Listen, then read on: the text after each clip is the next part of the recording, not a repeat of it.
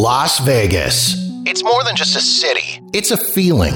It's that feeling of excitement when you spot the lights of the strip out the airplane window. It's that feeling of awe as you stroll down the boulevard, taking in the sights and sounds. And it's that feeling of satisfaction knowing that you're in the greatest city in the world. Over 42 million people from around the world share that feeling every year. And I'm one of them. Taking you to the world famous Vegas Strip and beyond, my name is Jeff, and this is Jeff Does Vegas. Welcome to episode number 141 of Jeff Does Vegas.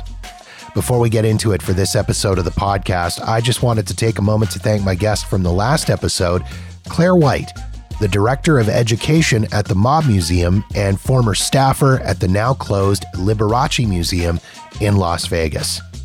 Claire joined me for a conversation all about Mr. Showmanship himself, the one and only Liberace. We dove into his personal life. We talked about how he paved the way for Vegas headliners of today. We discussed some of his more memorable TV appearances and much more. If you haven't listened yet, jump into the archives at jeffdoesvegas.com or search out episode number 140, Mr. Showmanship, Liberace in Las Vegas. You'll find it on Apple Podcasts, Spotify, or wherever you listen to podcasts. Here we go. It's another world famous Jeff Does Vegas trip report. This time around, I'll be recapping my most recent trip to Vegas from January 23rd to 26th, 2023, the first of what I'm hoping will be many trips to Las Vegas this year. This was a solo trip, and I'd originally hoped to do a few interviews for the podcast while I was in town. Unfortunately, nothing came to fruition. So I basically spent the trip relaxing, visiting with friends, and just enjoying my time away for a few days. As per usual, I've got reviews of my hotel stay, meals, and the shows and attractions I visited, as well as a few additional thoughts and observations to add, which you'll be able to find at the end of the episode.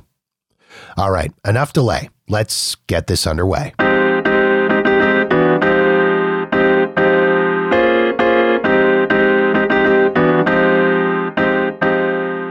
Let's start off with my hotel experience. This time around, I decided to stay at Planet Hollywood. I'd stayed there on a previous trip back in November of 2019 and very much enjoyed my experience at the property, so I figured let's give it another shot. If you're not familiar with the layout of the Vegas Strip, Planet Hollywood is in a prime location.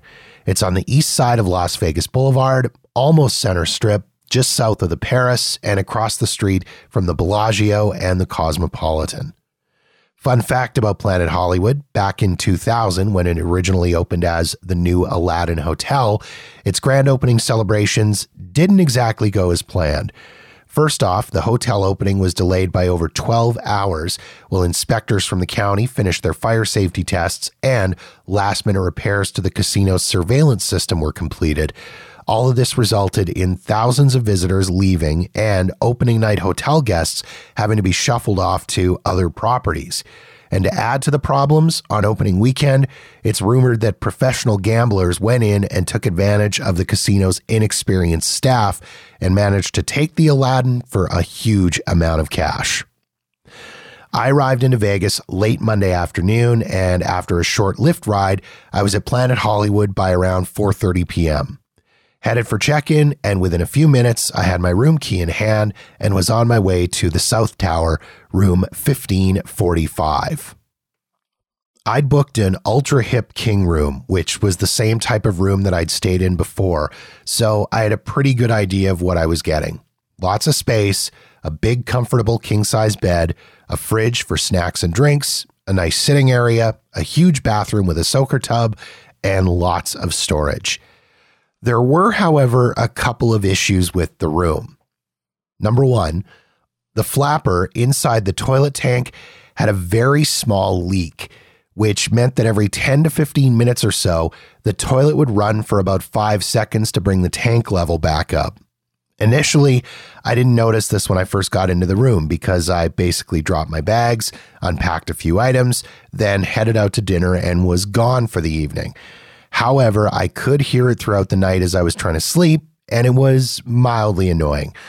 I temporarily solved the problem by just closing the bathroom door. Then in the morning, I actually took the lid off the toilet tank and adjusted the flapper myself, which seemed to fix it.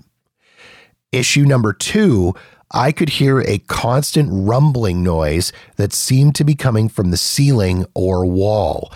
It actually sounded like something moving back and forth on the floor above me. Now, I literally have no idea what this noise was. The only possibility I can think of is the elevators, which still doesn't make a lot of sense to me considering how far away I was from the actual elevators. I'm thinking that maybe there was a gap between the ceiling and the floor above my room, and the sound of the elevators was just carrying through that space. The other thing that I'll quickly mention about my stay is the housekeeping or lack thereof. I didn't have housekeeping come to my room once during my entire stay. Now, granted, I usually only need them to come in and empty the garbage cans and maybe replace the towels, but even that didn't happen on this trip. Third day into my stay, I was gone from around 9 a.m. until 2:30 p.m., and I made sure to remove the occupied door hanger from my door so that housekeeping would see it and come in. When I came back to the room, nothing had been done. As for the overall property, I'm a huge fan of Planet Hollywood, particularly the fact that the Miracle Mile shops is attached to the main level of the resort. This means you've got direct access to tons of shopping where you can pick up anything you might need, as well as lots of dining options over and above the ones located inside the casino. Everything from quick, easy options for grab and go, right up to higher end sit down meals. As an aside, Miracle Mile is also home to Ocean One Bar and Grill, which bills itself as Vegas's busiest restaurant. This is thanks to their 3 for 1 cocktails and their lunch menu where every item is just $5.99. If you're looking for a spot to stay in Vegas with great rooms, a great location, and lots of fantastic amenities on site, I would highly recommend checking out Planet Hollywood on your next visit.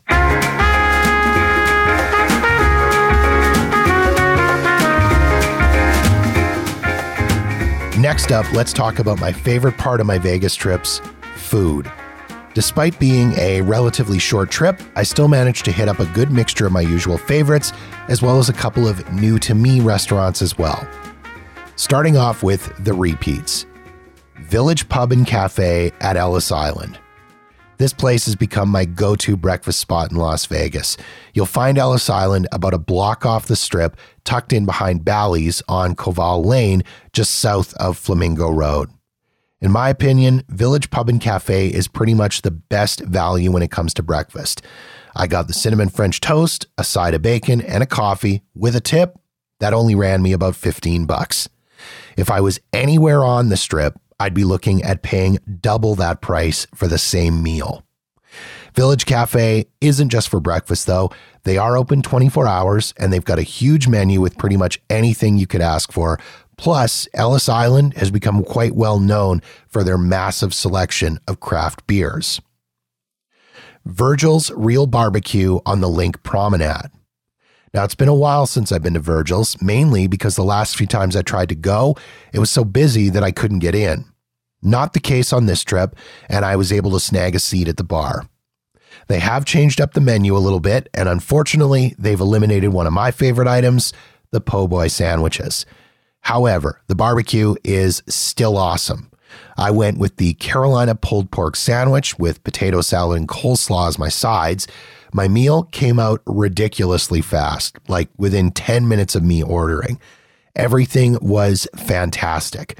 The pulled pork had the right amount of spice and tasted great, and the salads tasted homemade. I should also add the portion size was perfect, and I didn't walk out of Virgil's feeling totally stuffed.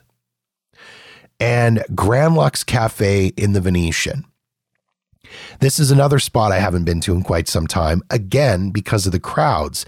The last few times I've wanted to get in, the place was packed. And even as a solo diner, I would have been looking at a 30 to 45 minute wait. I decided to give it a try for breakfast on my last morning in Vegas, and I had a great experience. They did have a breakfast buffet available for $24.95 per person, but I decided to order off the menu instead. After deciding that Vegas calories don't really count, I ordered the cinnamon caramel banana pancakes with a side of bacon, and I was not disappointed. The food was absolutely fantastic. However, the portion size was quite large, and I was not able to finish the entire meal. I should also add Grand Lux Cafe has an absolutely massive menu, including some great late night eats. So, no matter what time of day you're looking for a bite to eat, it's a great spot for you to check out. Now, for the new to me spots that I had a chance to visit on this trip. Starting off with Flight Club in the Grand Canal shops at the Venetian. I sort of ended up here by accident. I was headed to a show at the Venetian and was looking to grab a beer and a quick bite to eat. I had initially headed to Trustworthy Brewing Company, where I've been a few times before and really enjoyed it. But upon sitting down at the bar and asking for a food menu, I was informed that the kitchen was closed because, and I quote, it wasn't busy enough to bother keeping it open. This was at 8:15 p.m. on a Tuesday night. The bartender at Trustworthy actually recommended Flight Club to me, so I headed down the mall to check it out. Flight Club is billed as the home of social darts and caters to groups of people looking to hang out and play darts. They do have some individual tables and spots at the bar inside, so I grabbed a seat there. Being that it's a darts pub, I was expecting pub food, but that wasn't the case at all. It's a little more bougie than that, with things like kung pao cauliflower, steak kushiyaki skewers, and black and white hummus on the menu. I went with the ginger vegetable dumplings, and they were pretty great. Flight Club also has a very extensive drink menu featuring specialty cocktails and lots of local craft beers. So I gave the Las Vegas Brewing Company's Chantilly Vanilla Cream Ale a try. Delicious. I'd love to give Flight Club another shot on a future trip when I can actually just spend some social time there, hanging out and playing some darts. Next up, it's Ramsay's Kitchen by Gordon Ramsay at Harrah's. This is the newest entry to the Las Vegas restaurant scene from celebrity chef Gordon Ramsay. It's a little weird to see a restaurant of this caliber in a location like Harrah's, which, let's face it, isn't the classiest hotel on the strip. But word is they're trying to go a little more upscale and refresh the property, so I guess it'll make sense in the end. All the usual Gordon Ramsay favorites are here, including the scallops, the risotto, and the legendary beef Wellington. I went with the beef Wellington for dinner. It was amazing. It was cooked to a perfect medium rare with a red wine demi glaze, and it came with potato puree and baby carrots. I also had the maitake mushroom on the side, and to drink, I went with a specialty cocktail called the Spiced Pear.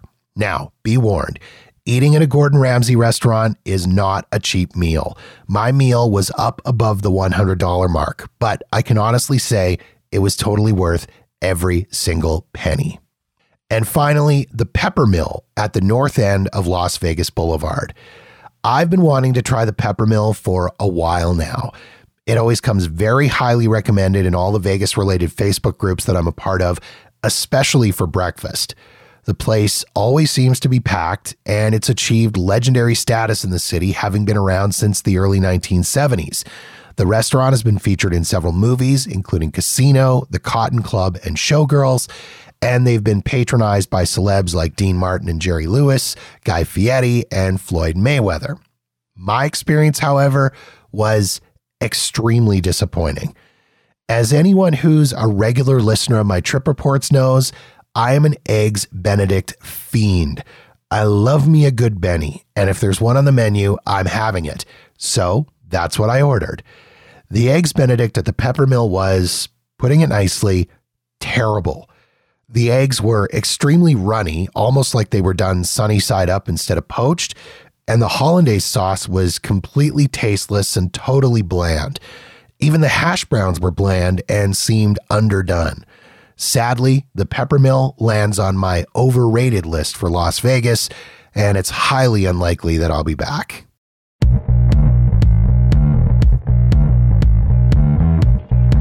Now, let's talk about attractions and shows I was able to check out on this trip. To start, we're going to take a little trek off the strip. And this one is for the car fanatics in the audience. If you're into good old fashioned American muscle cars, I would highly recommend heading over to the Carroll Shelby Heritage Center. For those not in the know, Carroll Shelby was an American car designer, race driver, and entrepreneur who's perhaps best known for his work modifying and designing upgrades for the AC Cobra, the Dodge Viper, and the Ford Mustang. In 1995, Carroll Shelby moved his businesses to Las Vegas and signed on as the first tenant in the industrial park at the then under construction Las Vegas Motor Speedway, where he'd have unlimited access to the track in order to test the vehicles he was building. The year after Shelby passed away in 2012, Shelby American moved to their current location just west of the Town Square shopping mall. The Carroll Shelby Heritage Center is home to over 30 classic Shelby vehicles and tells the full story of Carroll Shelby along with the company he started in 1962. The Heritage Center is just over 15,000 square feet and, in addition to the cars on display, features a massive retail area where you can buy everything from clothing to models to collectibles to Shelby performance parts for you to add on to your own vehicle. There's also a 150,000 square foot production facility where technicians work to build exclusive Shelby vehicles. Admission to the Carroll Shelby Heritage Center is free for self guided tours, or you could sign up for a VIP tour that will not only take you through the main museum with a guide, but also behind the scenes into the workshop, and you'll get a gift bag with some exclusive Shelby merchandise. You can find details on the Carroll Shelby Heritage Center online at shelby.com. Next up, we're headed to the Old West. Okay, not really, but sort of. We're headed to the Atomic Saloon show at the Venetian. On this trip, I happened to run into Colin Cahill, a good friend of mine who was a guest here on the podcast back in April of 2020. Colin is one of the leads in Atomic Saloon, and he invited me to come check out the show. Bit of background on Atomic Saloon. The show is part of the Spiegelworld family. It's the same group that produces Absinthe at Caesar's Palace and Opium at the Cosmopolitan. Spiegelworld is also looking to add a fourth disco themed show to Vegas, and they recently purchased the small town of Nipton, California in the Mojave Desert to use as their global headquarters where they'll create and develop new material. Now, this is not my first rodeo in the saloon. My wife and I saw the show on one of our trips back in 2019, and we absolutely loved it. I said it then, and I'll say it again now. Atomic Saloon is easily one of the best, if not the best, shows in Vegas right now. It's got everything you could ever ask for music, comedy, stunts, audience participation, half naked women, half naked men, even a cute little dog. Now, be warned. Atomic Saloon is not for the easily offended. There is a lot of adult humor in the show, so you need to go into it with an open mind. You also have to be at least 18 years of age to attend the show. Also, keep in mind that if you happen to get seats on the floor level within sight of the stage, like I did this time around, you will become a part of the show. So, be a good sport and enjoy. If you want to know more about Atomic Saloon and get your hands on tickets, you can visit Spiegelworld's website at spiegelworld.com.